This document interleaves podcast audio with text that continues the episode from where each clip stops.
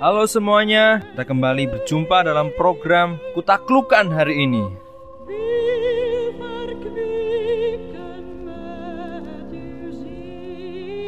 Apa yang saat ini saudara butuhkan? Coba tulis daftar kebutuhan saudara dalam pikiran saudara selama 3 detik. 1, 2, 3.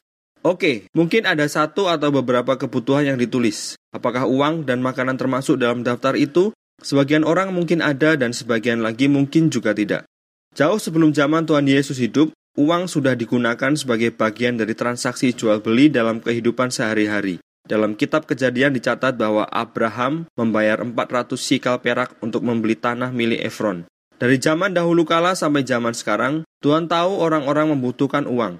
Bahkan dia tahu kalau kita lebih membutuhkan uang dari makanan. Akan tetapi, kenapa Tuhan Yesus mengajar kita untuk meminta makanan daripada uang? Tuhan ingin menunjukkan apa yang paling penting dalam hidup ini. Saudara bisa saja memiliki uang banyak, tapi belum tentu bisa membeli makanan atau menikmati makanan. Saudara bisa punya uang membeli makanan, tapi saudara tidak tahu makanan apa yang sesuai dengan kondisi fisik saudara. Tuhan mengajarkan kita untuk meminta makanan yang spesial untuk kita.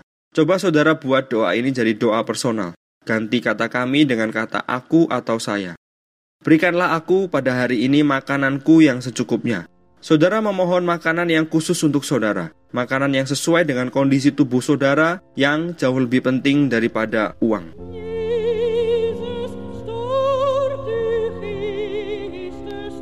Tuhan Yesus memberkati.